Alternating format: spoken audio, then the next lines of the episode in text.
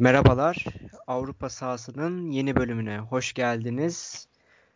Barış Işık ve Ali Cem Kılınç'la eski Avrupa futbol şampiyonalarını masaya yatırmaya devam ediyoruz. Ee, tabii öncelikle ben arkadaşlarımın halini hatırını sormak istiyorum. Ee, Barış abi nasılsın? E, merhaba Emre, çok teşekkür ederim. İyiyim. 60'lar dedik, 70'ler dedik. Sonra 80'lerde bırakmıştık son programımızda. Şimdi bugün 80'lerden 90'lara doğru bir geçiş yapacağız. Ee, evet abi ya biraz daha e, ya belki de dinleyicilerimizin de şahit olduğu yıllara doğru yol almaya başladık. Ee, Ali Cem, Ali Cem sen nasılsın? Ee, hani Bodrum'da havalar, durumlar nasıl? İyi valla. Yani e, ciddi bir nüfus artışı da var burada. Pek e, tavsiye etmediğim bir durum. Ama yani e, ülkenin büyük bir çoğunluğu buraya doğru akın etmeye başladı. İnşallah sağlıklı, sıhhatli bir şekilde hayatımıza devam ederiz yani. E, 80'ler bence e, artık futbolunda ve e, dünyanın da daha renklenmiş hali oluyor. E, umarım e, güzel bir program çıkartacağız bugün de. Benim de e, ümitlerim aynı yönde. O zaman e, ya lafı fazla uzatmadan ilk e, turnuvamız olan Avrupa yani 1984 Avrupa Futbol Şampiyonası'yla başlayalım. Elemelere e, bir üstün körü göz attığımızda beşer takımlı dört grubun olduğunu görüyoruz. Dörder takımlı da üç grup var. E, tabii milli takım konusunda biz yine e, Barış abinin kapısını çalacağız ama milli takımın olmadığı gruplar için e, Ali mikrofonu şu an sana uzatıyorum.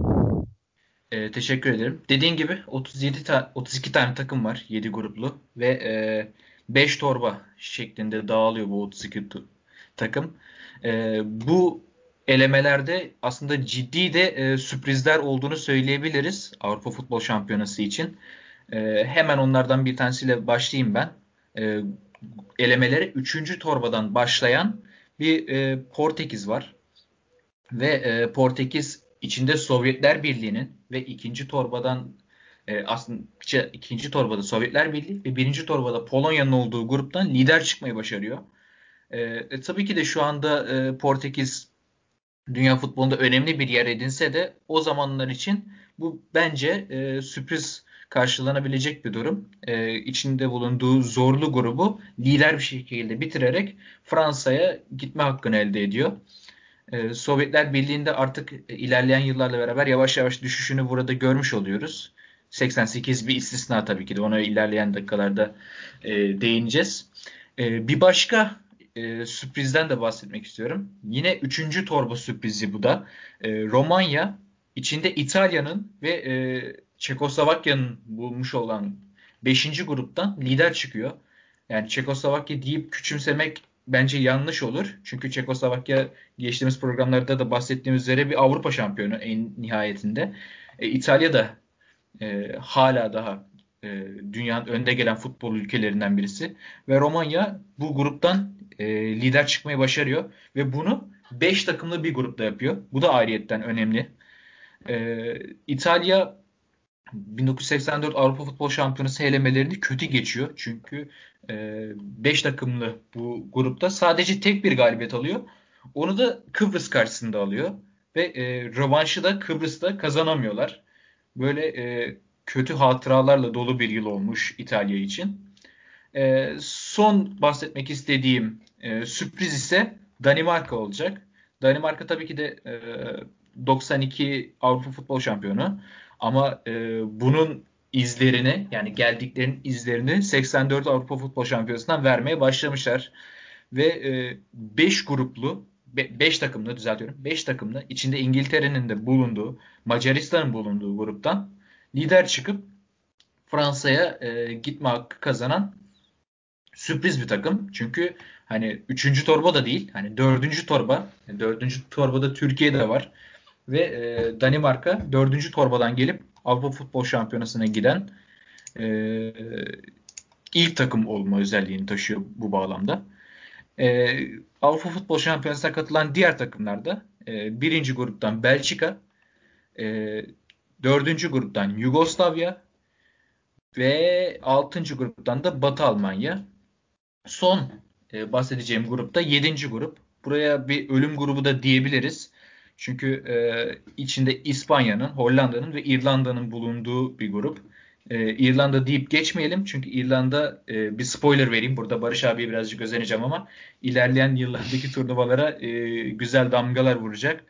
E, bu üçlünün bulunduğu grupta da İspanya ikili averajla e, Hollanda'nın önünde Avrupa Futbol Şampiyonası'na gitme hakkı elde ediyorlar. E, Hollanda burada ikili averaja kurban oluyor ve 84 Avrupa Futbol Şampiyonası'nda yer alamıyor. Bunun acısını 88'de zaten çıkaracaklar diyeyim ve e, sözü Barış abiye doğru bırakayım. O bize Türkiye hakkında güzel bilgiler verecektir. Biz de beşli gruptayız. Batı Almanya var, Avusturya var, Kuzey İrlanda var ve Arnavutluk var. Bu Batı Almanya'dan bir türlü kurtulamıyoruz gördüğünüz gibi. Abi adamların yakasındayız yine. Evet abi. İnatla, inatla mücadele etmeye devam ediyoruz Batı Almanlarla. Neyse ilk maçımız İzmir'de. Bizim biliyorsunuz daha önceki programlarda bahsettik. İzmir artık uğurlu stadımız. Oradayız yani orada oynuyoruz maçlarımızı. Arnavutluk önündeyiz. Arnavutluk bizim için yani gruptaki en kolay denilebilecek rakip. Ama inanılmaz şekilde zorlanıyoruz. Ta ki 86. dakikaya kadar gol bulamadığımız bir müsabaka söz konusu ve Arif Kocabıyık'ın attığı bir gol var. O gol sayesinde 1-0'da olsa, ucu ucuna da olsa ilk maçımızdan galibiyet ayrılıyoruz. Ama ondan sonra mağlubiyetler başlıyor. Avusturya ile deplasmanda 4-0. Yine Kuzey İrlandalılara deplasmanda 2-1 mağlup oluyoruz. Yani orada şeref sayımızda Trabzonspor'un hatta daha öncesinde Samsunspor'un da formasını giymiş meşhur Dobi Hasan, Hasan Şengün kaydediyor. Daha sonrasında yine İzmir'deyiz. 73 bin seyircimiz var. Yani bu belki de o döneme göre en kalabalık iç saha rekoru. Ee, karşımızda Almanlar var. Ama bu kadar taraftara rağmen Almanlara karşı 3-0'lık bir mağlubiyet veriliyoruz. Yani biraz erken havlu atmışız. Arka arkaya almış İzmir'in uğru da burada kırılmış oluyor galiba abi. Yani yavaş yavaş e, sönüyor tabii. Şimdi rakipler de güçlü olunca haliyle yapacak bir şey de kalmıyor. Sonrasında Arnavutluk'ta Tiran'da e, bir beraberlik koparıyoruz oradan. Orada da Metin Tekin e, rakip kaleye e, ve bitime 7 dakika kala da Raşit Çetiner kendi kalesine atıyor. Yani iki golü de biz atıyoruz aslında. Ama puanları bölüşmüş oluyoruz. Sonrasında e, Ankara'da Kuzey İrlanda ile karşılaşıyoruz. İşte e, İzmir'in büyüsü gitti dedin ya. E, evet. E, bir de Ankara'yı deneyelim diyorlar herhalde. Ve Selçuk Yula'nın da bir Fenerbahçe efsanesidir. Gerçekten çok beğendiğim, çok e, nazik, yani narif ve beyefendi bir oyuncudur. Öyle söyleyeyim. Onun sayesinde atmış olduğu golle 1-0 e, galip ayrılıyoruz. Ve burada Almanlara çalışıyoruz aslında. Çünkü e, İrlandalılar, Kuzey İrlanda Almanların rakibi. Daha sonrasında e, tabii biz Almanlara çalışıyoruz ama Almanlar bir de çalışmıyor. yani e, şöyle e, Batı Berlin'de 5 birlik bir yenilgiye uğratıyorlar bizi. Yani e, oradaki tek golümüz de yine Hasan Şengün'den geliyor. Dobe Hasan'dan geliyor. Ondan da bahsedelim. E, Batı Almanya bu galibiyetle de liderliğe ulaşıyor. Yani bu galibiyet sayesinde. Avarajda. Yani ve bir önceki işte İrlanda'yı bizim yenmemiz de onların tabii çok çok işine geliyor. Sonra Avusturyalılar İstanbul'da e, Türkiye'ye 3-1 boyun eğiyorlar. Yani orada bir e, şeyimiz var. Ve e, haliyle 84 Avrupa Şampiyonası defterinde bir hüsranla daha sonuçlanmış oluyor. Son maçımızdaki gollerimizin iki tanesi Selçuk Güla'dan, e, bir tanesi İlyas Tüfekçi'den geliyor. Bunları da burada belirtelim. Ve e, bu gruptan da tabii ki her zamanki gibi Batı Almanya yine e, Avrupa Şampiyonası'na Haliyle. yer alıyor. Evet evet. Ama bizim sayemizde yer alıyor. Yani burada e, bunun mutlaka altını çizmeliyim. Yani çok büyük bir katkımız söz konusu. Bu sonuçlardan sonra finallere doğru da yol alıyoruz. Yani Avrupa Futbol Şampiyonası finalleri 1984 senesinde Fransa'da gerçekleştiriliyor. Yani tıpkı ilk turnuvada da olduğu gibi ve e, 1980'de sistem değişmişti. Dörder takımlı iki grup e, Avrupa Futbol Şampiyonası finallerinde oluyordu. Liderler direkt finale çıkıyordu ve Avrupa e, şampiyonu olan takım da böyle belirleniyordu. 1984'e baktığımızda yine bir sistem değişikliği var ve 1984'te görüyoruz ki yarı finaller geri gelmiş. A grubu B grubu olarak baktığımızda da A grubunda Fransa, Danimarka, Belçika ve Yugoslavya var. B grubunda da İspanya, Portekiz, Batı Almanya ve Romanya. E, finaller hakkındaki yorumlarınız için ben yine sözü ilk olarak Ali Cem'e bırakayım. Evet senin de dediğin gibi artık finale çıkmak birazcık daha zor. Yani liderler kendilerini direkt finalde bulmuyorlar. Burada bir yarı finaller söz konusu. Ve ayrıyetten artık üçüncülük maçları da kalkmış oluyor. Yani e, biz aslında Euro 2008'den bahsederken e, kendimizi Avrupa üçüncüsü olarak addediyoruz. Ama yani yarı finalden sonra bir üçüncülük maçı oynamadan bunu söylüyoruz. Yani yarı finallerde kaybeden takımlar direkt kendilerini üçüncü olarak görüyorlar. E, artık bir üçüncülük müsabakası olmuyor. Ee, senin de bahsettiğin gibi e, birinci tur ve e, düzeltiyorum A grubu ve B grubunda e, çok ciddi bir çekişme olduğunu söyleyebilirim. E, özellikle A grubunda e, Fransa'nın tabii ki de ev sahipliğinden mütevellit e, çok ciddi bir desteği var, taraftar desteği var ve e, kendi içinde bulunduğu grubu sürplase ediyor. E, tabii ki de bu Süplase'nin baş mimarlarından birisi de Michel Platini. Ee, çok enteresandır. Turnuva boyunca ki bütün maçlarda gol atıyor Michel Platini. Çok enteresan bir e, bilgi bu bence. Çünkü hani 86'daki Maradona'yı düşünüyoruz dünya şampiyonasında. Ee, en az onun kadar baskın bir performans ve e, hani tabii ki de turnuvalar e, tek bir kişi üzerinden e, sonuçlandırılmaz. Ama Fransa'da Platini çok net bir şekilde damga vuruyor turnuvaya. E, oynadığı her maçta gol atıyor. Fransa e, her maçını kazanıyor. Bir yarı finalde zorlandığını söylemek mümkün Portekiz karşısında. Ama e, çok net bir e, turnuva oynuyor diyeyim. E, Danimarka'nın sürprizinden bahsetmiştim elemelerde. E, A grubunda yine e, içinde bulunduğu zorlu grubu geçerek yarı finale ulaşıyor. E, bu zorlu gruptaki diğer iki üye Belçika ve Yugoslavya. E, bunlar da ciddi anlamda o dönemin futboluna baktığımızda isim yapmış takımlar. E, B grubunda İspanya, Portekiz ve Batı Almanya var. Hani Romanya'nın e, büyük bir sürprizle burada bulunduğunu zaten daha önce söylemiştim. E, turnuvada tek puan alabiliyorlar İspanya karşısında. Ee, ama onun haricinde Batı Almanya yani bizim göndermiş olduğumuz e, Barış abinin de deyimiyle bizim göndermiş olduğumuz Batı Almanya bizim e, oradaki yoksulluğumuzdan mütevellit kendi içinde bulunduğu grubu geçemiyor. Ve e, Portekiz ve İspanya B grubunda birinci ve ikinci sırada tamamlıyorlar. Yani gruplar açısından şimdilik söyleyebileceklerim bunlar.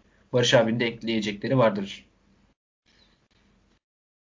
Yani A grubu ile alakalı şunları söyleyebilirim. Burada Fransızlar zaten e, sen söyledin birinci oldular. Takımlarında tek Fransa dışında oynayan oyuncu da senin bahsettiğin Michel Platini. Bu değerli bir bilgi. O dönem Juventus'ta oynuyormuş kendisi. Onun dışındaki tüm futbolcuları Fransa Ligi'nde oynuyor. Onun dışında e, Almanya'nın şey pardon Danimarka'nın Alman teknik adamı Sepp Piontek'ten e, mutlaka bahsedelim. Çünkü kendisi e, daha ileriki yıllarda ülkemize gelecek ve ülkemizde o altyapıyı oluşturup daha sonra bizim de o Avrupa şampiyonalarına katılmamızı sağlayacak olan kişi bu anlamda değerli ve kıymetli. O da burada yer alıyor ve tabii ki o Danimarka'nın İngiltere'yi saf dışı bırakması da bence çok takdire şahan bir olay. Ee, onun dışında e, Fransa-Yugoslavya maçında bir trajediye sahne oluyor. E, maalesef sahada bir ölüm e, vakası yaşanıyor. E, bundan mutlaka bahsedelim. İşte ikinci yarının hemen başlarında taç çizgisi kenarında bir kişi yere yığılıyor. İşte Yugoslavya takımın doktoru olduğu ortaya çıkıyor daha sonradan. Milanovic. Bosidar Milanovic.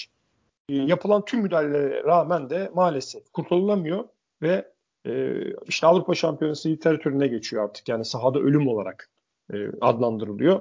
Maalesef böyle kötü bir e, an yaşanıyor orada. B grubunda da şöyle enteresan bir olay var. Orada da Portekiz ve İspanya sen söyledin. İkisi gruptan birlikte çıkıyorlar e, aynı puan ve aynı avaraja sahip olarak çıkıyorlar. Yalnız rakibinden bir gol eksik attığı için e, ikinci sırada olan takım şey e, İspanya. Yani orada Portekiz e, lider olarak e, ön plana çıkıyor. Bunları söyleyebilirim. Yoksa İspanya mıydı ya? Çok pardon. İspanya galiba lider olarak çıkıyor. Tam tersi de olabilir abi. İspanya abi, lider olabilir. E, ben baktığımda İspanya lider, Portekiz ikinci olarak. Tamam, ya ben o çünkü zaman... takımları ona göre saydım daha demin. Evet evet. evet. Ama Benim bilgi doğru yani.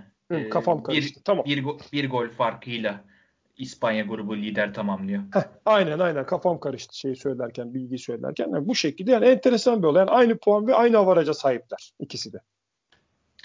Hatta ben e, burada e, söz almak istiyorum. Küçük bir anekdot da vereyim. Bunu da e, geçmiş olmayalım. Çünkü e, Barış abi Sepp Biontek'ten bahsetti. Ben de Batı Almanya'nın teknik direktöründen de bahsetmek istiyorum. Batı Almanya'nın teknik direktörü o dönem e, hepimizin aşina olduğu Jupp Derwal.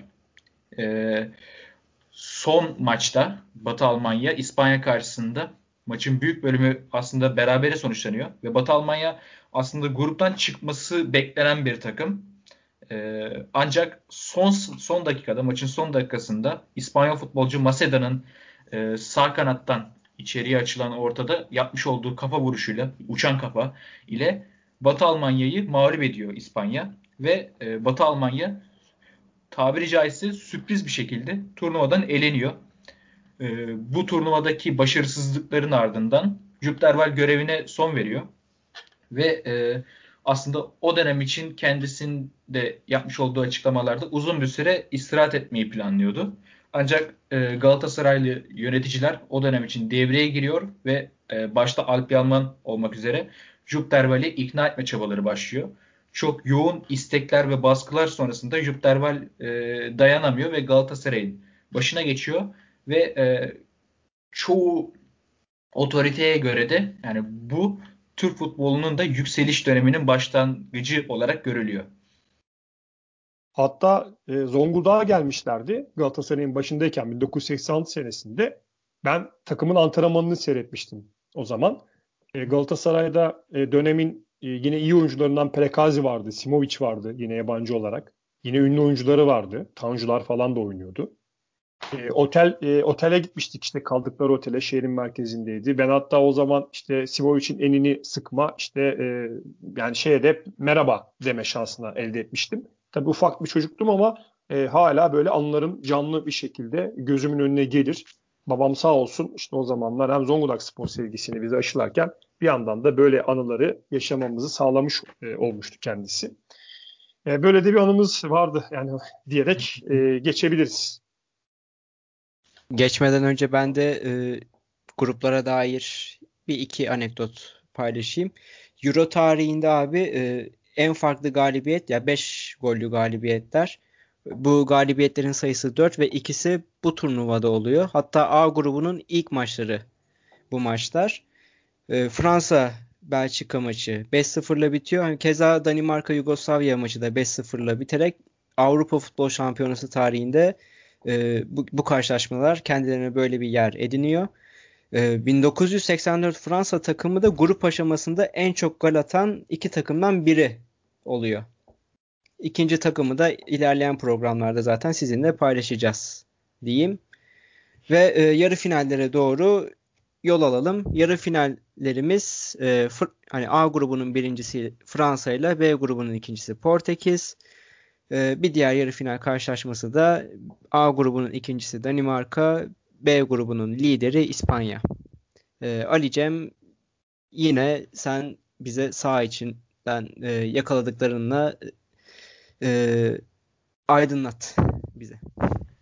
Ee, şöyle ki e, Platini'nin her maçta gol attığından bahsetmiştim. Ee, ama tabii ki de bu maç devam ettiği sürece Platini bu golleri atıyor. Yani şundan bahsetmek istiyorum. Platini e, maçın 90. dak yani her 90 dakikada bir gol atmıyor. Bu maçta maç uzatmalara gidiyor. E, Domerke'nin ve Jordao'nun karşılıklı atmış olduğu gollerle maç 1-1 sona eriyor. Ve uzatma dakikaları başlıyor. Uzatma dakikalarında asıl olay kopuyor zaten. Önce Portekiz yine Jordao ile öne geçiyorlar.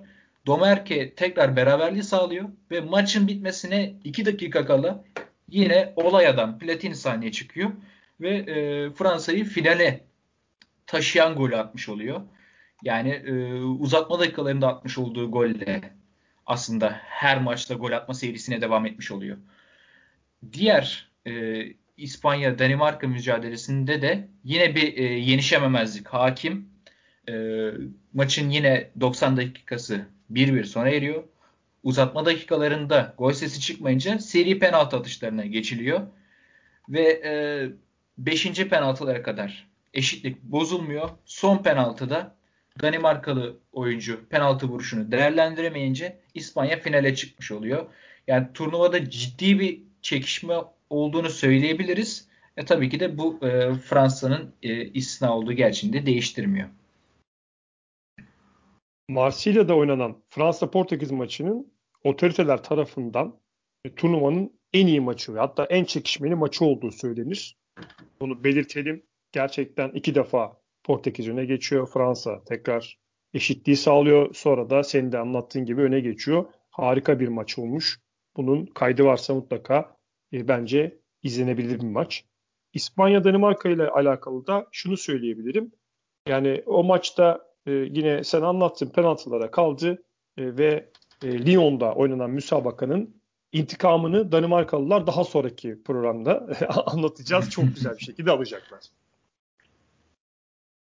Fransa Portekiz maçına dair de Platini'nin maç sonunda şöyle bir röportajı var. Jean Tigana e, o dönem e, Fransa'nın e, formasını terletiyor. Bizim de Beşiktaş'tan aşina olduğumuz isim. Daha önce hiç e, seri penaltı atışlarında galibiyet görmemiş. Bunu bütün e, Fransa milli takımına da söylemiş. Yani Platini ya şaka yollu hani diyor ki ya biz Tigana'nın daha önce seri penaltı atışlarında galibiyet görmediğini biliyorduk. Ya bu yüzden işi penaltıları bırakmak istemedik e, diye bir demeçle de yani esprili bir dille de o yarı final performansını özetlemiş. Finalimiz ise e, ya Paris'te oynanan Fransa-İspanya karşılaşması ve e, bir ya yine bir ev sahibi takımın e, zaferine doğru giden bir karşılaşmayla karşı karşıyayız burada.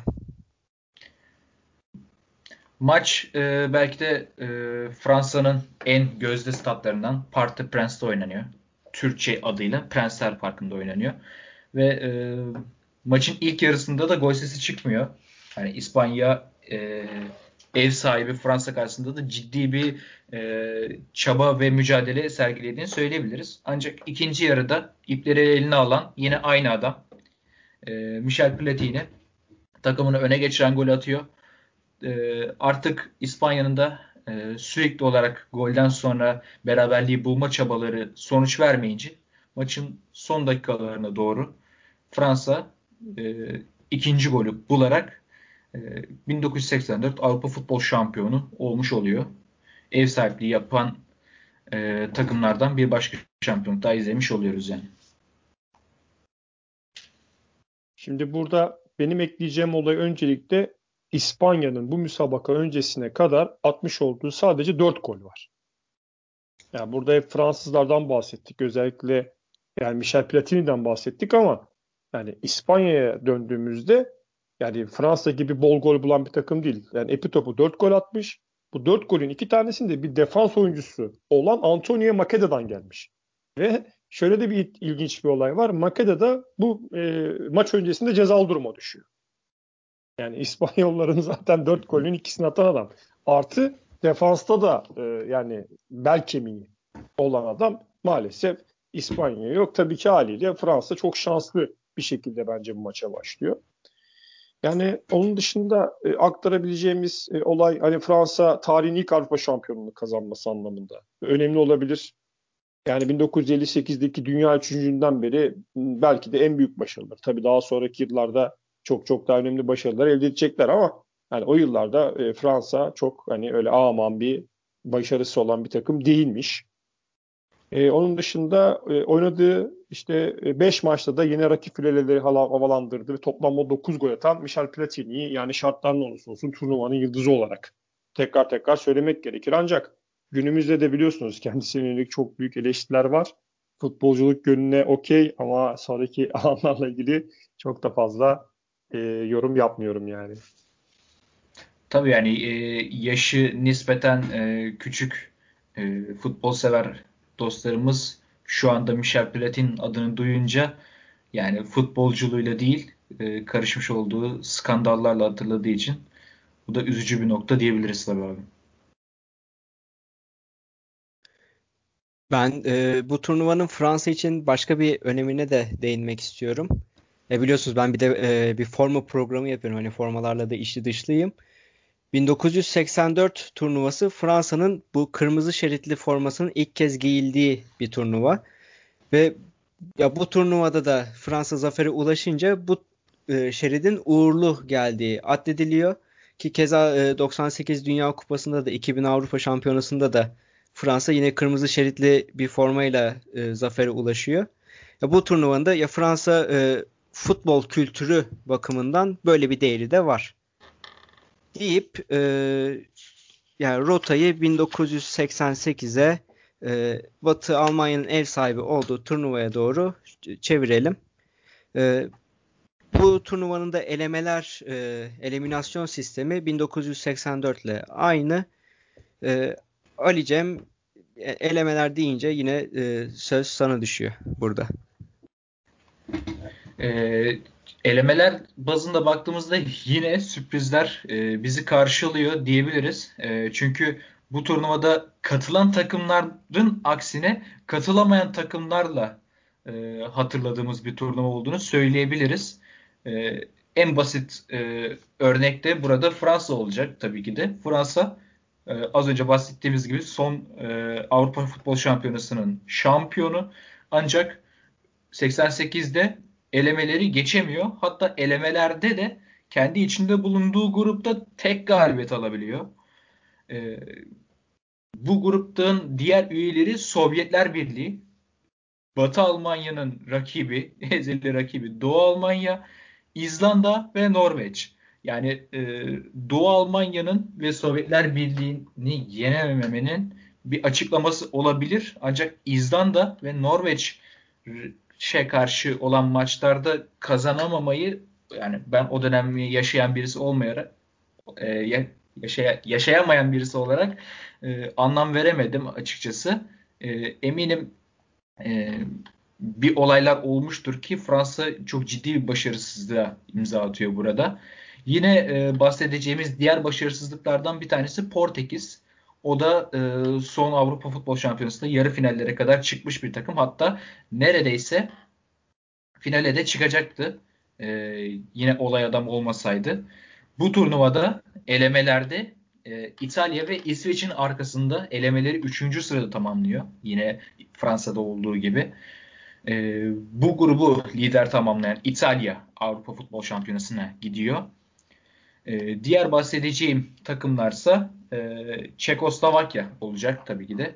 E, çünkü Çekoslovakya'da ikinci torbadan katılan bir takım ve e, kendi içinde bulunduğu grupta Danimarka'yı geçemeyerek e, turnuvaya katılamıyor. E, Danimarka'nın da aslında burada yavaş yavaş dediğim gibi e, spoilerları vermeyi başarıyor.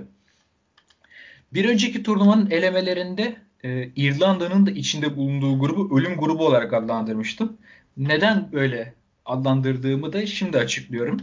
E, İrlanda 1988 Avrupa Futbol Şampiyonası elemelerinde 7. grupta 5 takımlı bir grupta lider olarak e, şampiyonaya gidiyor. E, Bulgaristan ve Belçika'yı geride bırakarak bu başarıya imza atıyor. E, Lüksemburg'un averaj takımı olduğu bu grupta hani e, İskoçya, Belçika ve Bulgaristan çok ciddi bir çekişmeye sahne oluyor ama aradan sıyrılan İrlanda olmuş oluyor. Yani elemelerle ilgili şu anlık söyleyebileceğim başka bir şey yok. Tabii ki de e, İspanya'nın kendi içinde bulunduğu grubu lider tamamladığını e, atlamadan geçmeyelim. E, Romanya, Avusturya ve Arnavutluğun olduğu grubu e, sürklase ederek elemeleri geçiyor ve e, o da Almanya'nın yolunu tutmuş oluyor. E, son bir eklemek istediğim şey de 88 Avrupa Futbol Şampiyonası'nın e, şampiyon takımından bahsetmek olmaz. E, Hollanda 5 takımlı grupta e, Yunanistan, Macaristan ve Polonya'nın e, olduğu grupta mağlubiyet yaşamadan finallere gitme hakkını elde ediyor. E, turnuvadaki e, yine averaj takımlarından birisi elemelerde Kıbrıs Cumhuriyeti de burada e, grubunu tek bir beraberlikle noktalıyor. Hollanda'nın e, şampiyonluk yolculuğundaki ilk basamağı da bu şekildeydi. E, Türkiye'ye geçmeden önce ben tabii ki de sözü ilk olarak Barış abiye bırakacağım tabii. Evet Türkiye dördüncü grupta yer alıyor. Ama çok gerçekten ciddi kötü bir talihsiz bir kura e, sonucunda hem Yugoslavya'nın hem de İngiltere'nin bir de üstüne üstelik Kuzey İrlanda'nın olduğu bir gruptayız. E, tabii ki e, buradan e, şansımızın olması çok zor ama biz gene bir mücadele içerisinde giriyoruz. İlk maçımız 29 Ekim'de öyle anlamlı önemli bir tarihte Yugoslavya'ya konuk oluyoruz. E, ancak 4-0'lık bir mağlubiyetle ayrılıyoruz oradan. Akabinde e, Kuzey İrlanda ile karşılaşıyoruz. Oradan da e, bir gol sesi çıkmıyor. E, ancak ilk puanımızı buradan almış oluyoruz. Sonrasında yine İzmir'deyiz. İngilizlerle golsüz bir beraberliğimiz var. 3 e, maçın sonunda 2 puan elde ediyoruz. E, ama e, genel anlamda baktığınızda tabii ki turnuvada yani grupta birinci olup turnuvaya gitme şansımız çok çok azalıyor. Zaten o İngilizler e, beraberliğin acısını bizden çok kötü bir şekilde çıkartacaklar. E, biliyorsunuz 8-0'lık tarihimizde iki tane İngilizlere karşı olan mağlubiyetimiz var. Bir tanesi bu elemelerde maalesef karşımıza çıkacak. Sonrasında e, yine Belfast'ta Kuzey İrlanda'ya karşı yine 1-0'lık mağlubiyetle ayrılıyoruz. Orada da e, çok az kişi, 4000 kişi maçı izlemiş. Onların da hani çok fazla şey yok. Ama e, onlar en azından grup sonucusu olmuyorlar. Hani bu almış oldukları e, galibiyetle. Yani öyle bir turnuva ki son maça kadar ne gol atabilmişiz. Alabildiğimiz sadece iki tane işte golsüz beraberlikte iki puan var. Hani onun dışında hiçbir şey yok. Ama e, son maçta e, önce Yusuf Altıntaş sonra da Feyyaz Uçar'ın iki tane golü var. E, yani 3-2'lik bir e, galibiyet var. Bu tamam hani sıralamadaki yeri pek değiştirmiyor ama sonuçta gol atmadan ve galip gelmeden de buradan ayrılmamış oluyoruz.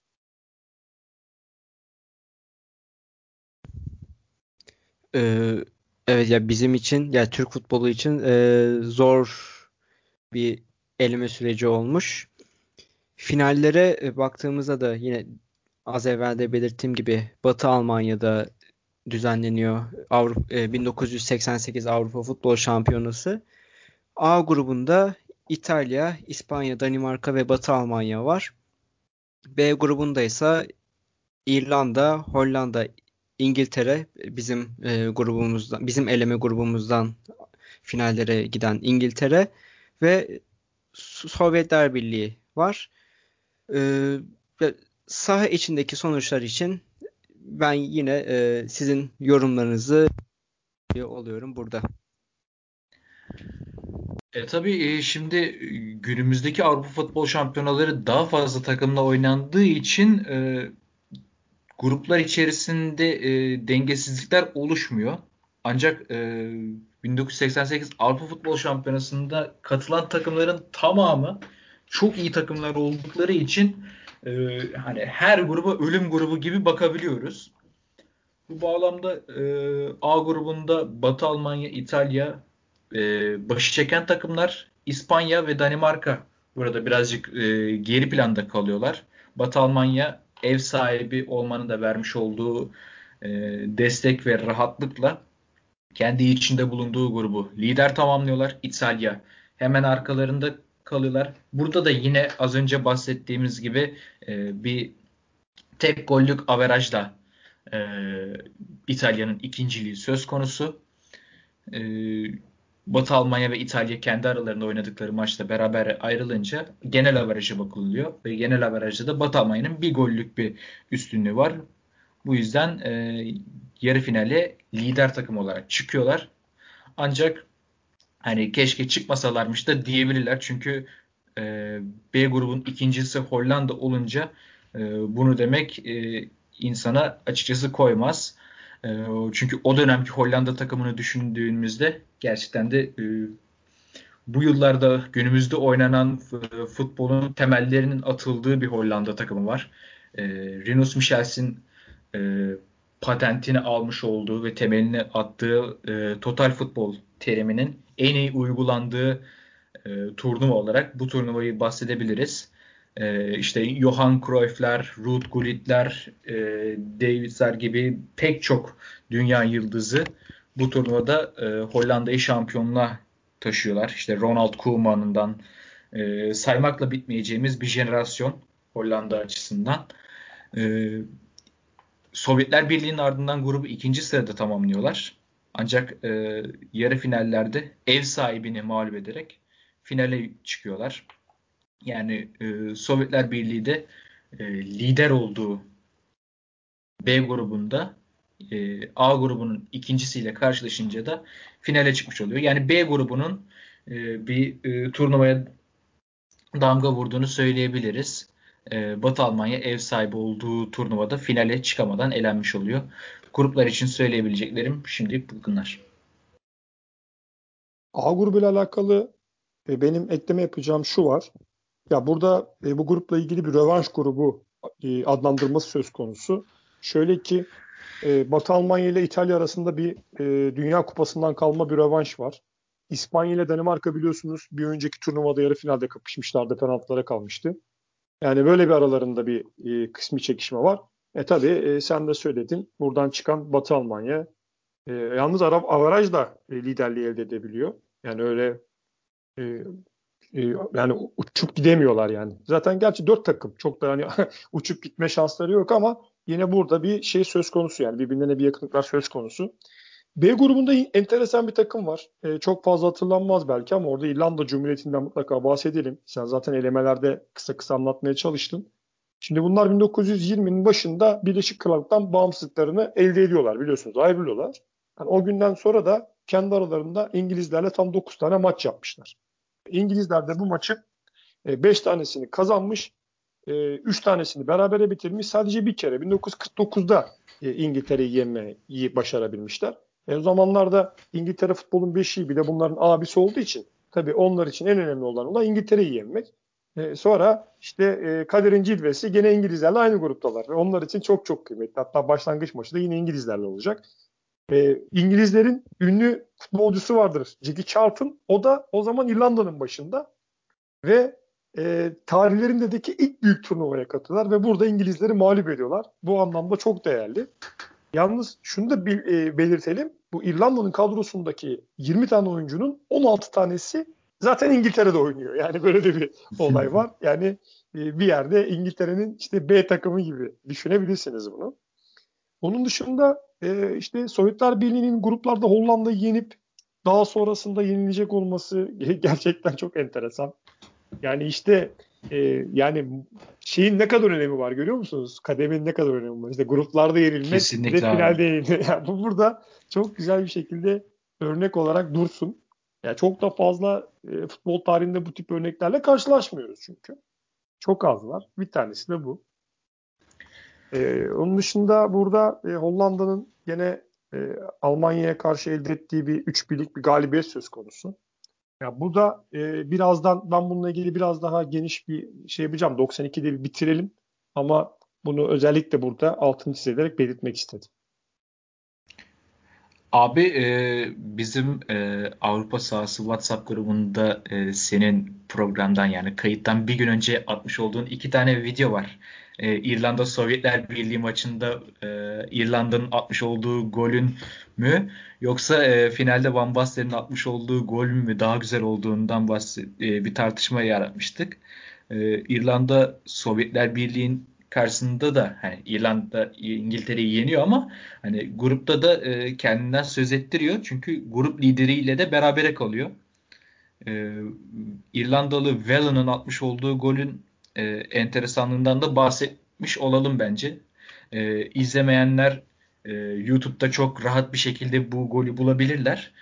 E, gerçekten Avrupa Futbol Şampiyonası'na damga vuran gollerden biridir. Birazcık finalde atılmış olan o efsane golün e, arkasında sönük kalmış ama bence İrlanda'nın atmış olduğu bu gole de e, dinleyenlerimiz bir baksınlar istedim ben. Yani Rooney Whelan gerçekten muhteşem bir gol atıyor. Ee, senin de dediğin gibi finalde olmamış olması belki E, şu anda günümüzde çok fazla hatırlanmıyor. Ama yani ben Van Basten'in golüne çok benzettim ve ikisi bence yarışır yani. Ya o goldeki zaten tuhaflık e, asistin türü diyerek ben hep fazla spoiler da vermeden e, siz ikiniz bu işi yeterince yapıyorsunuz. e, yani, izley yani dinleyicilerin kafasında bir merak uyandırayım. Ali Cem'in de az evvel bahsettiği gibi e, yarı finalde de Batı, ev sahibi Batı Almanya Hollanda ile eşleşiyor. Bir öteki yarı finalde Sovyetler Birliği İtalya karşılaşması. Ee, yine ya Batı Alman Batı Almanların e, ya, ya Batı Almanların alışık e, olmadığımız e, saha içi performanslarından birini bu maçta görüyoruz Ali Cem. Sen ne dersin?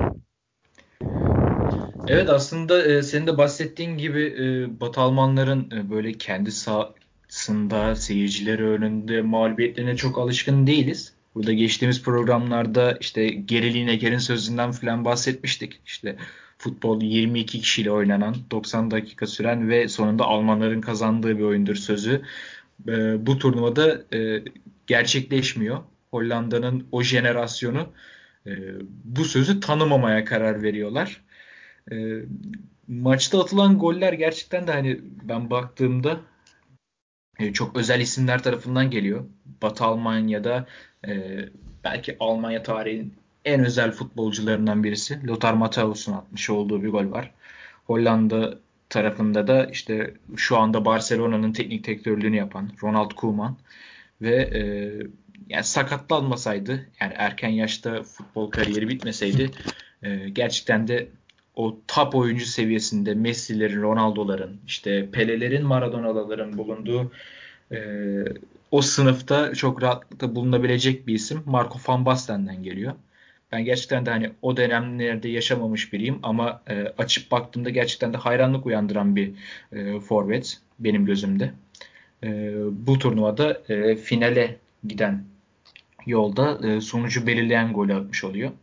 Ve e, finalde Sovyetler Birliği'nin yani e, gruplarda yenilmiş olduğu takımla bir rövanş niteliğinde maça çıkıyorlar. E, final için söyleyebileceğim şey de tabii ki de e, olimpiyat stadında e, çok görkemli bir stattır Münih'teki olimpiyat stadı. E, 72 bin seyircinin önünde Hollanda önce Gullit'le, Ruud Gullit'le 1-0 öne geçiyorlar ve e, maçın ikinci yarısında hepimizin de e, bildiği o efsane bir gol Van Basten'in sol kanattan e, açılmış bir orta ve sağ korner direğine yakın bir şekilde neredeyse açısız pozisyonda gelişine yapmış olduğu bir vole vuruşu arka direkti arka direk dibine 90'a doğru gidiyor.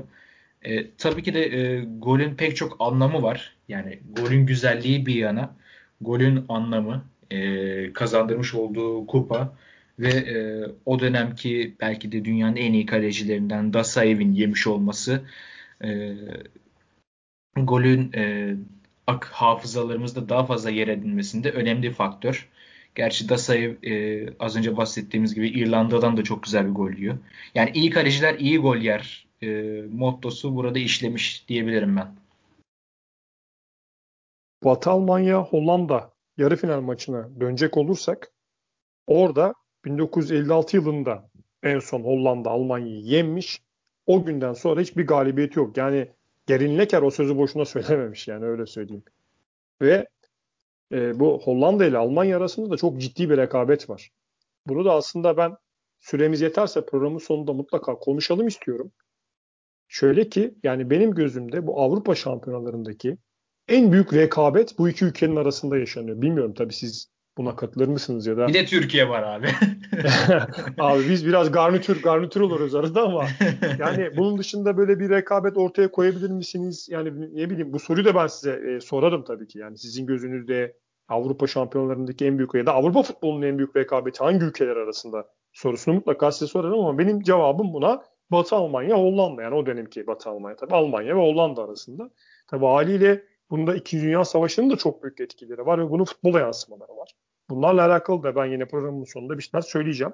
Ama Almanlar burada artık tamam artık stop diyorlar yani. Yani yeter diyor Hollanda. Ve e, bunda da en, en büyük etkenlerden bir tanesi de e, o dönemin yine ünlü Alman futbolcusu Litbarski'nin maçtan hemen önce sakatlanması. E, burada da e, önemli bir faktör olduğunu düşünüyorum. E, sen zaten gerekli şekilde anlattın e, maçı e, nasıl kazandığını Hollanda'nın bize e, bahsettin. E, diğer yarı finalde de yine Sovyetler Birliği ekolü devam ediyor. Karşısında İtalya var ama burada dikkat etmeleri gereken şu var maçtan önce. Tam 7 tane oyuncuları sarı kart cezası sınırında maç öncesinde. Yani bunun da bir stresiyle sahaya çıkıyorlar ve e, onlar için çok önemli olan e, Oleg Kuznetsov maçtan hemen yani maçın hemen başında bir kart görüyor ve cezalı duruma düşüyor. Ve finalde oynayamıyor ve bundan mütevellit de ben Sovyetler Birliği'nin hani sisteminin dağılacağını, dağılmış olabileceğini düşünüyorum. Olimpiyat stadı Münih. E, Valla dün gibi gözümün önünde TRT zamanında izlemiş olduğumuz bir müsabaka tam 72 bin küsur seyirci izlemiş. Yani e, muhteşem bir e, mücadele oldu. Sovyetler Birliği artık biliyorsunuz e, son Sovyetler Birliği. Bundan sonra karşımıza maalesef farklı farklı isimlerle çıkacak. O ciddi ekol bir anda yok olup gidecek. Ondan da bahsederiz. Yani e, iki kez iki takımın aynı turnuva içerisinde karşı karşıya geldiğini zaten e, öncesinde söylemiştik. İlk maçı Sovyetler Birliği 1-0 kazanmıştı ama e, biliyorsunuz kupayı kazanmak için finalde kazanmak gerekiyor. Kesinlikle. Yani, bunu da e, haliyle başaran Hollanda oluyor. E, burada Hollanda'nın kadrosunda gerçekten çok çok önemli isimler var. Bunların zaten birçoğunu günümüzde teknik adam olarak görüyorsunuz e, ve futboldan ne kadar ciddi bir ekolden geldiklerini de orada anlayabiliyorsunuz. Hatta e, o dönem Milan'ın çok tehlikeli üçlüsü hep anlamdırılır. Yani Türkiye'de Meteleli Feyyaz neyse Avrupa'da da onlar e, o etkiyi yaratmışlardır. E, onun önemli isimleri de biliyorsunuz o dönem yine Hollanda milli takımında yer alıyor. Böyle yani e, ben tabii ki e, orada çok derin duygular yaşayarak izledim maçı. Yani Hollanda, Portakallar bizim nedense Türkiye olarak yer almadığımız özellikle turnuvalarda desteklediğimiz ülkelerin başında gelir. Belki politik olarak onlarla bir sıkıntı yaşamadığımız için e, böyle bir şey olmuştur. Ama biliyorsunuz bizim ülkemizde ciddi bir Sovyetler Birliği taraftar grubu da vardır. Ve bir o kadar da belki daha fazla nefret edeni vardır. Sovyetler Birliği'nden. Uçlarda ee, Alman, e, Evet evet Almanları çok se- e, şey yapmayız sevmeyiz. Zaten sevecek bir tarafları da yok görüyorsunuz her seferinde bizi yemişler. Yani burada portakalların galibiyeti e, bence Türkiye'de coşkuyla e, karşılanmıştı. E, ben de bunları hatırlıyorum o günlere dair. Bu e, 88 anılarından sonra yani şahsen benim ya bu program özelinde en merakla beklediğim turnuvaya geçiyoruz. 1992 Avrupa Futbol Şampiyonası. Yani 84 ve 88'e kıyaslayınca da yani entrikalara bu turnuvada doyuyoruz. Ee, Barış abinin de Barış abinin de az evvel belirttiği gibi bir e, ya Sovyet ekolünün sarsılmaya başladığı e, hani isim olarak sarsılmaya başladığı ilk turnuva oluyor. Bir de bir diğer e, Doğu bloğunda bulunan ve yine spor ekolü bakımından çok önemli bir yere sahip olan Yugoslavya'nın da e, maalesef ya, acı bir e, savaşla turnuva dışında kalması. E, ya bu tarz entrikalar var. E, ben fazla konuşmuş oldum. Yine elemeler için e, sözü ACK Ali Cem'e bırakıyorum. Evet, bir önceki turnuvalarda aslında e, sürprizler yani elemelere damga vuran sürprizlerden bahsetmiştim. Bu turnuva özelinde e, çok fazla bir e, sürpriz olduğunu söyleyemem. E, ama yani sürprizin kendisi zaten e, şampiyonanın finallerinde kendini belli edecektir. E, Yine sen de dediğin gibi e, herhangi bir takım e, şeyi yok. E, elemelerde takım farklılığı yok. Ancak bu sefer şöyle bir e, eklemeler oluyor. 34 takım katılıyor elemelere. E, bu katılan takımlardan ikisi de San Marino ve Faroe Adaları olacak. E, artık turnuvanın elemelerinde de bir e, sayı artışına gidilmiş olunuyor böylelikle. E, turnuvaya katılan takımlar açısından bakacak olursak e, ilk grupta Fransa kendi içinde bulunduğu grupta 8 maçın 8'ini de kazanıyor. E, çok ciddi bir e, dominasyon o grup içerisinde. Çekoslovakya ve İspanya'nın da olduğu bu grupta beraberlik dahi almadan ve 20 gol atarak e, direkt finallere gitme hakkını elde ediyorlar. E, ikinci grupta İskoçya'dan bahsedebiliriz. Çünkü e, bu onların katılacağı ilk Avrupa Futbol Şampiyonası olacak. E, nispeten de e, kolay bir gruba düştüğünde söyleyebiliriz. Hani şu anda e, Avrupa futbolunun önde gelen ülkelerinden herhangi birisinin bulunduğunu söyleyemeyiz. Grupta İsviçre, Romanya, Bulgaristan ve e, ilk defa elemelere katılan San Marino var. San Marino 8'de 0 yapıyor tabii ki de. Ancak tek bir gol atma başarısında Romanya karşısında buluyorlar. E, tabii ki de çok uzun süren e, gol hasretlerini Türkiye ile de bozmuş bir takım San Marino. Bu bakımdan da e, bizim için ayrı bir yer ediniyor San Marino ülkesi. E, diğer gruplara da kısaca bakacak olursak e, Sovyetler Birliği'nin İtalya'nın da içinde bulunduğu grupta e, lider olarak çıktığını söyleyebiliriz. Tabii ki de bu onların e, son turnuvası olmuş oluyor. E, bundan sonra daha farklı isimlerle karşımıza çıkmış oluyor. Az önce Barış abim de söylediği gibi. E, dört takımlı iki gruptan diğerinden bahsedeceğim ben. E, çünkü diğerini de size bırakıyorum. Almanya, Galler, Belçika ve Lüksemburg'un olduğu grupta rahat bir şekilde finallere gitme e, hakkına elde ediyor. Tabii ki de artık e, Doğu Almanya ve Batı Almanya da yok. Sadece Almanya olarak var. Almanya'da e, Almanya ismiyle ilk defa e, 92 Avrupa Futbol Şampiyonası'nda karşımıza çıkmış oluyor. E, son Avrupa şampiyonu Hollanda'da Portekiz ve Yunanistan'ın e, başı çektiği grupta e, rahat bir şekilde yine kendisini Avrupa Futbol Şampiyonası'na götürmüş oluyor. Üçüncü grupta e, şeyi biliyor muydunuz? Pardon birinci grupta Fransa'nın üçüncü torbadan geldiğini biliyor muydunuz oraya? Evet yani daha, Fransa'nın... daha, daha önceki turnuvalardaki başarısızlığından Hı. dolayı e, bu turnuvaya üçüncü torbadan katılıyor. Ama yani dominasyonu da es geçmemek lazım. Ya birinci bitiriyor ama tabii bu şaşılacak bir olay değil ama üçüncü torbadan katılması bence şaşılacak bir olay. Evet. E, sonrasında Türkiye'nin grubuna geçelim. Yedinci gruptayız biz.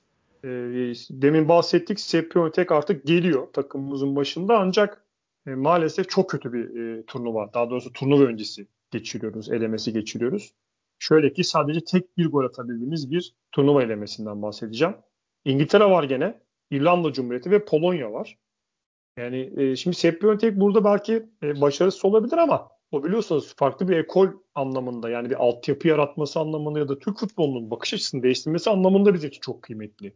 Belki burada hani dinleyicilerimizin kafası karışabilir. Hani bu kadar övdüğünüz adam böyle bir takım yani bu, bu kadar mı yapabilmiş diyebilirsiniz ama bence daha sonraki yıllardaki Türkiye'nin aldığı başarıların altyapısını sağlayan adam olarak bir fikir devrimi yapıyor yani. Kesinlikle. Yani vizyonu değiştirdi her şeyden önce.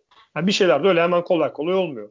Evet o dönem belki bizim için bir felaket e, oldu turnuva. Mesela ilk maçımızda 5-0'lık bir İrlanda mağlubiyeti var. Örnek veriyorum. ilk başlangıç. Ee, sonrasında Polonya'ya karşı yine bir mağlubiyet var 1-0. Akabinde yine Varşova'da yine Polonya'ya karşı 3-0'lık bir mağlubiyetimiz var. Yani İzmir'de de İngilizlere yeniliyoruz. Yalnız orada e, Deniz Weiss'in attığı golün elle e, olduğu çok ciddi bir şekilde söyleniyor. Onu belirteyim. Yoksa biz oradan e, bir puan alabilecekmişiz. E, sonrasında e, yine Alan Smith'in İngiltere'de attığı gol var. Orada yine bir mağlubiyet. İşte e, son maçımızda kaybediyoruz İrlanda'ya karşı. Orada Rıza Çalınbay'ın Atom Karınca Rıza Çalınbay. Onun atmış olduğu e, tek gol var. Bu zaten bizim ilk ve tek golümüz oluyor. Öyle diyeyim. Yani turnuvaya geçmeden önce bu şampiyon öncesinde beklenmedik bazı gelişmeler var. Dilerseniz onlardan birazcık bahsedeyim.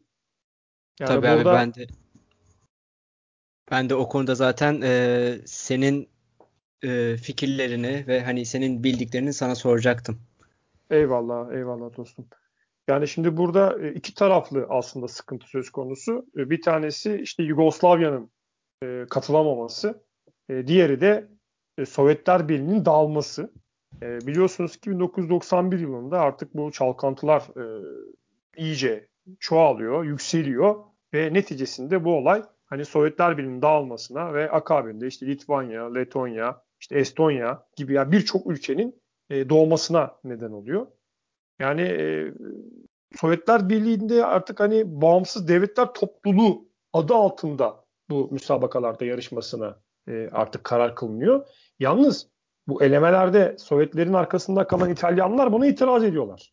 Diyorlar yani bizim elendiğimiz ülke artık yok. Hani dolayısıyla onlar gidemesin, biz gidelim onların yerine ki bence haksız bir istek bu.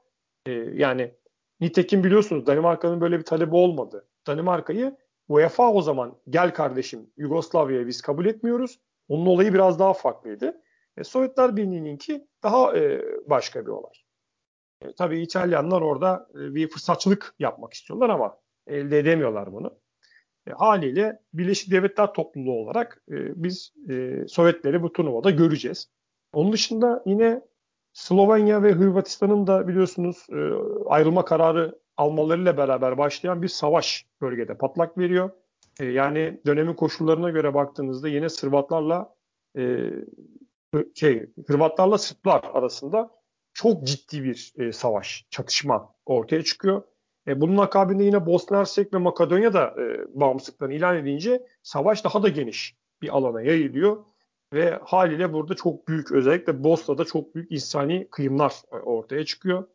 E, tabii e, bunlarla alakalı e, biz siyasi fikirlerimizi veya düşüncelerimizi burada aktaracak değiliz ama yani burada bir vahşetin yaşandığında e, belirtmeden geçemeyiz. Ve haliyle de UEFA Yugoslavya'yı ihraç ettiğini açıklıyor ve turnuvalarda çok az bir süre kala bunu söylüyor ve onun yerine hop Danimarka ikinci sırada yer alan Danimarka e, finallere katılıyor. Abi ya durumu ya Yugoslavya'daki durumu çok iyi özetledin. E, maalesef ya umarım ya, e, bir daha hiç karşılaşmayacağımız e, olaylardan birini biz ya o yıllarda hani ya, yaşadık. Hani ya biz hani, Ali Cem'le biz ya şahit olamasak da hani okuduk, duyduk, izledik ve hani e, ya kan dondurucu olaylar yaşandı. Ve e, ya bu spora da yansıdı tabii ama ya böyle acı bir olay ya belki de Avrupa futbol tarihindeki en eşsiz başarı hikayelerinden birinin de önünü açmış oluyor. E, finaller İsveç'te düzenleniyor. Yine Danimarka'nın komşusu olan İsveç'te ki ya Danimarka futbol takımının da işte yani toparlanması için ya cidden kısa bir süre var. E, ya babamla da işte sohbet ederken ya plaj çocukları diye hitap etmişti onlara. E, cidden ya e, tatilden gelip oyuncular e, bir anda kampa girip e, Avrupa Futbol Şampiyonası'na hazırlanıyorlar. Ve e, A grubunda ev sahibi İsveç'le eşleşi, eşleşiyorlar. E, Danimarka'nın öteki rakipleri de Fransa ile İngiltere.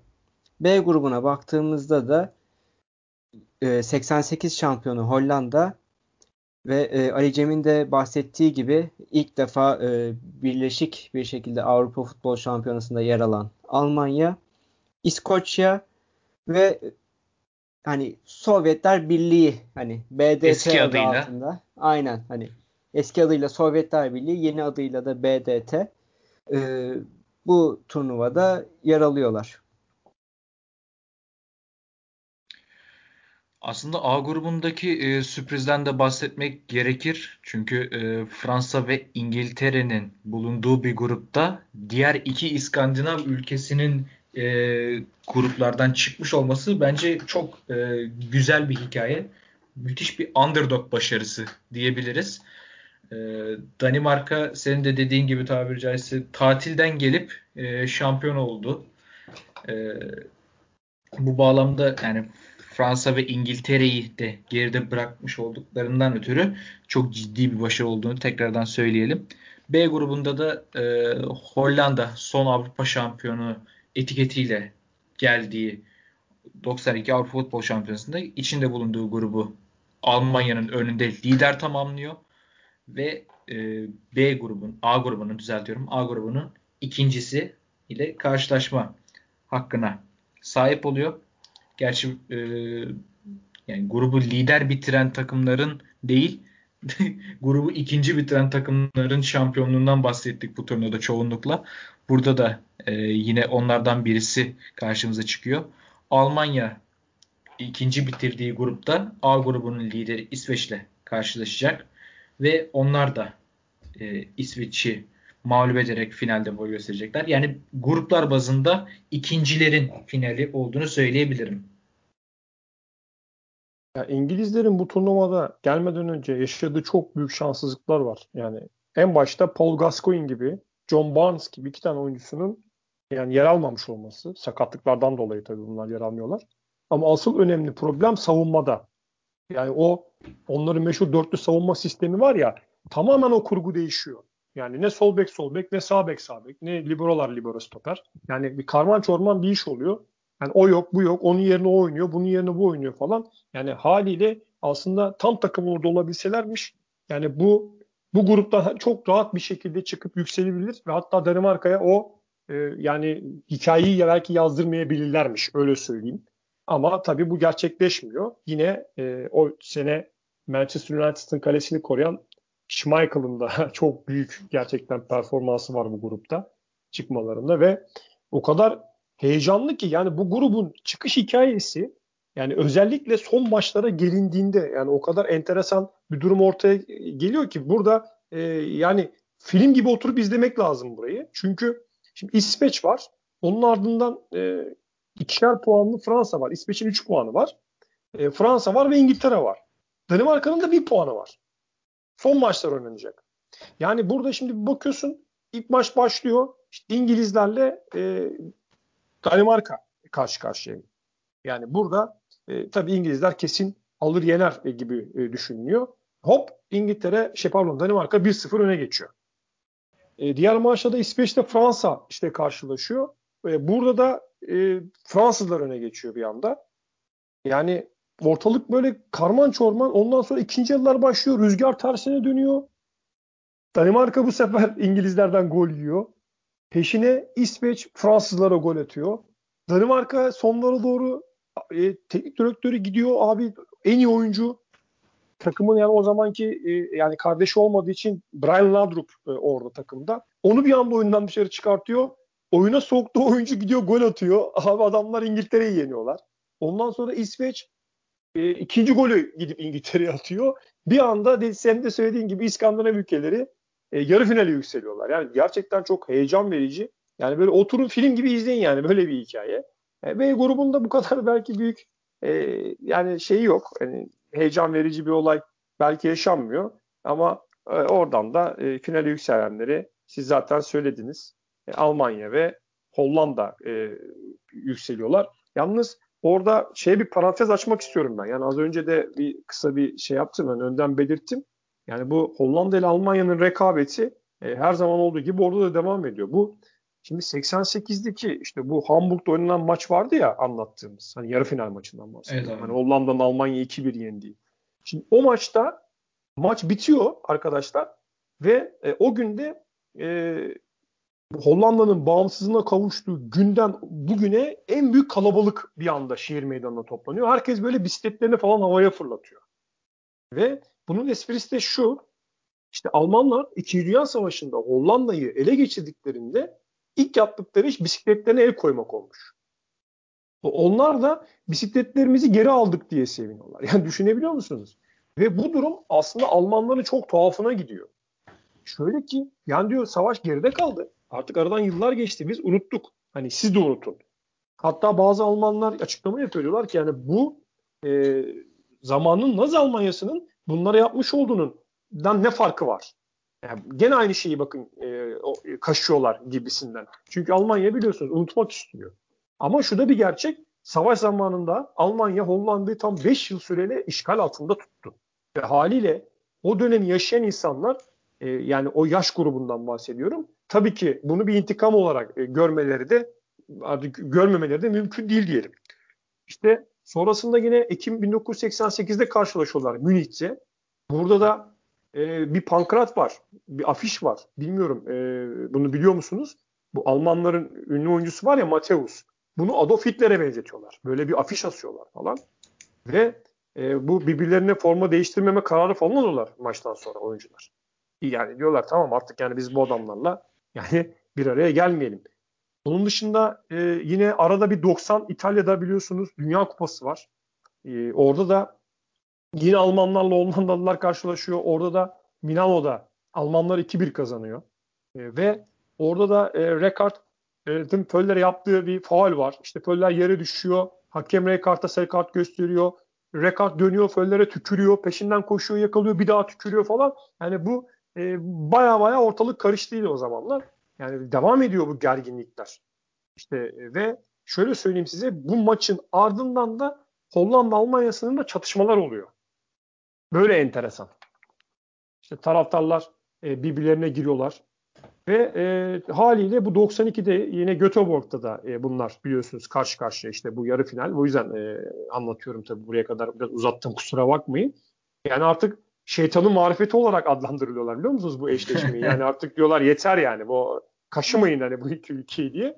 Ve maçı tam 10 milyon Hollandalı izliyor arkadaşlar. 10 milyon.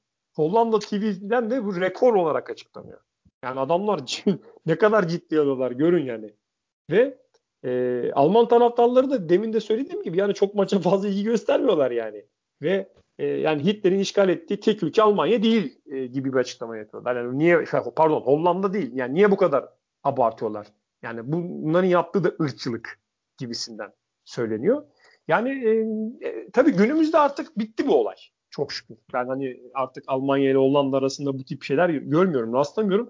Ama bu 80'li yıllarda 90'lı yıllarda özellikle arkadaşlar bu iki ülke arasında çok ciddi rekabet vardı. Bunu da buradan mutlaka e, belirtelim ve benim gözümde de bilmiyorum siz de katılır mısınız? Avrupa futbol şampiyonlarındaki en büyük rekabettir Almanlarla Hollandalıların rekabeti. Yani sunmuş olduğun argümanlarla bence bu tezini de kanıtlamış oldun yani abi. Ben yani bu kadar e, saha dışına da sıçrayan başka bir rekabet şahsen hatırlamıyorum. Belki Türkiye, Yunanistan falan diyebilirim ama hani büyüklük bakımından bakacak olursak Hollanda, Almanya bence birazcık daha öne çıkıyor yani.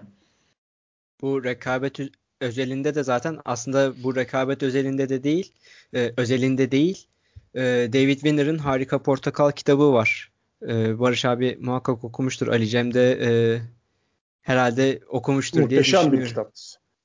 Evet ya orada bu Almanya Hollanda rekabeti üzerine zaten e, ya derinlemesine hani hikayeler, analizler e, mevcut.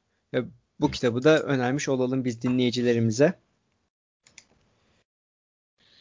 Ya futbolun ee, futbol olarak e, kalmadığını e, kesinlikle yani futbolun sadece futboldan ve e, bir çim sahası üzerinde 22 kişinin koşturduğu bir şeyden ibaret olmadığını çok net bir şekilde anlatıyor yani bu olaylar.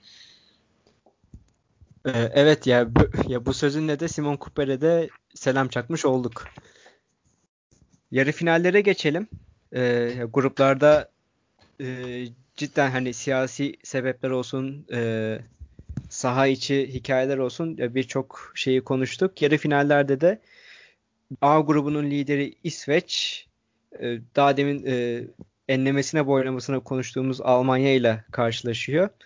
Bir öteki yarı final karşılaşması da hani bu Hollanda Almanya rekabetinin öteki tarafı olan Hollanda Danimarka ve e, ya penaltılara kalan bir yarı final maçımız da var burada. Ee, benim yani şu yarı finallere baktığımda e, yine olası bir Hollanda-Almanya finali görür müyüz diye de düşünmedim değil. Çünkü e, İsveç-Almanya maçında e, tabii ki de Almanya maça favori olarak başlıyor.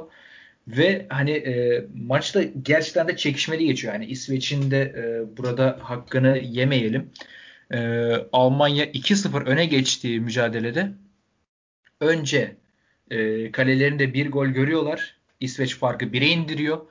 Ardından Almanya maçın bitimine 3 dakika kala e, farkı yeniden 2'ye çıkartıyor. Ancak 1 dakika sonrasında da e, Kenneth Anderson'un İsveç'in çok büyük e, yıldızlarından, İsveç futbol tarihinin çok büyük yıldızlarından Kenneth Anderson da atmış olduğu gollerle yine Almanlara son dakikalarda ecel terleri döktürüyorlar. Ancak e, zaman yetmiyor ve Almanya finale çıkıyor ve e, tabiri caizse Hollanda'yı beklemeye başlıyor. E, ama diğer yarı final mücadelesinde Hollanda'nın mağlubiyetiyle karşı karşıya kalıyoruz. E, normal maçın 90 dakikası 2-2'lik eşitlikle sona eriyor. Uzatma dakikalarında da gol olmayınca seri penaltı atışlarına giriliyor. E tabii ki de e, Barış abi küçük bahsetti e, Schmeichel'ın e, ne kadar e, büyük bir turnuva geçirdiğinden hani gruplara geri dönecek olursak e, sadece 2 gol yedi 3 maçta işte İngiltere'ye karşı vermiş olduğu mücadeleyi Fransa'ya karşı vermiş olduğu mücadeleyi ben şahsen kafamda e, tezahür edebiliyorum. Aynı şeyi bu Hollanda maçında da e, yaşandığını tahmin edebiliyorum. Çünkü Hollanda'nın jenerasyonunun büyüklüğünden bahsetmiştik.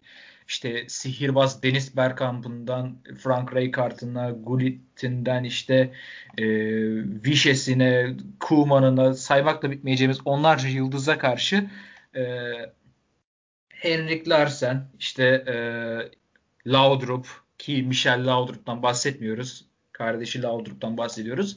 Ve e, tabii ki de dünya futbol tarihinin belki de görmüş olduğu en büyük, en iyi kaleci e, Peter Schmeichel. Müthiş bir mücadele. Maç penaltılara kadar gidiyor ve penaltılarda da penaltıyı kaçıran tek futbolcu e, az önce de bahsetmiş olduğumuz e, 88 Avrupa Şampiyonası'nda turnuvayı getiren oyuncu Van Basten. E, Peter Schmeichel Van Basten'in penaltı vuruşunu kurtararak takımını finale taşıyor. Finalde de herhalde e, Hollanda'nın çıkamamasından mütevellit morali bozulan Almanya Danimarka'ya karşı mağlup oluyor ve Danimarka e, Avrupa Futbol Şampiyonası tarihinin belki de elemeleri dahi geçememesine rağmen şampiyon olan tek takım olma ünvanını elde ediyor. E, şimdi burada tabii Danimarka'nın gerçekleştirdiği bir peri masalı var. Bu çok çok değerli, çok kıymetli. Hatta bunu dönemin en büyük yıldızı Michel Laudrup'un olmadığı e, şekilde yaptığını da belirtelim. E, hep maçları kazanıyorlar. Kazandıktan sonra sürprizdi, sürprizdi. O da sürpriz. Bunu yapamaz. İşte mesela Hollanda'da yarı finalinde tamam artık işleri bitti. Buraya kadar dediler. Ama onlar ne yaptı? Bir şekilde Hollanda'yı da kart ettiler. Almanların karşısına çıktılar. Bu sefer dediler ki hop dediler tamam artık yani sen Hollanda'yı bir şekilde şansına yendin ama Almanlar seni yenecek. Ve Richard Möller'in senin bir sözü var. Diyor ki küçük köpekler ve büyük köpekler vardı. Küçük köpekler devamlı ses çıkarırdı. Ama Nielsen'in başında bulunduğu Danimarka büyük bir köpekti. Bunu e, bu turnuva bazında bence harika bir şekilde ortaya koydular. Müthiş bir e, mücadele. Özellikle yani Almanlar yani tankla tüfekle e, bildiğiniz Danimarka'nın karşısında ama o Schmeichel'ın muhteşem performansı yani ve son golü atan özellikle Wilfort'un e, kızının da daha sonra maalesef hayatını kaybedecek olan o biricik kızının ve e, özel bir hikayesi var ve o biricik kızının e, belki de hayata tutunma mücadelesi benim gözümde Danimarka'nın Avrupa Şampiyonası'nda yer almasından çok orayı kazanmasının hikayesini birbirine barındırıyor. E, ve bununla alakalı da ben bir yazı inşa ettim. Yakın zamanda da Plase dergide siz değerli okuyucularımızla buluşacak. E, bu yazımı da okursanız ne demek istediğimi çok daha iyi anlayacaksınız. E, orada e, takım olmak, aile olmak, ruh olmak gerçekten Danimarka'ya has bir olaymış. Ve biz bu hikayeyi aradan yıllar geçmiş olmasına rağmen hala daha böyle gözlerimiz dola dola izliyoruz ve onlarla gurur diyoruz diyebiliriz. E, ne de olsa e, o dönem biliyorsunuz 92 Avrupa Şampiyonası'nın resmi bir şarkısı vardı. E, yani şöyle e, futbol bir oyundan fazlası olarak hani dilimize çevrilir. Gerçekten de öyle. Danimarka bize bir e, futbolun bir oyundan çok daha fazla olduğunu ispatlar nitelerinde bir turnuva geçirdi. Deyip e, ben sözlerimi sonlandırayım. Ee, ya Barış abi de ya turnuvayı oturun film gibi izleyin demişti ama zaten turnuvanın bir filmi var. Ee, Someren ya 92 diye e, orijinal ismiyle aratabilirsiniz. Türkçe'ye çevrilmiş ismi de Şampiyon Danimarka. Ee, bu 92 Avrupa Futbol Şampiyonası'nı ya, genellikle teknik direktör Ricard Moller Nielsen'in e, gözünden anlatan bir film. E, kendisini 2014 yılında kaybettik. E, Wilfort'un kızına değinmişti Barış abi. Onun hakkında da e, daha e, detaylı bir hikayeye ulaşabilirsiniz filmde. Ben de bu film önerisiyle 92 Avrupa Futbol Şampiyonası'na dair olan notlarımızı sonlandırıyoruz. E, bizi dinlediğiniz için teşekkür ederiz. E, bu zor günlerde sağlıklı kalmanızı ve Plase dergiyle kalmanızı diliyorum efendim. Hoşçakalın. Hoşçakalın.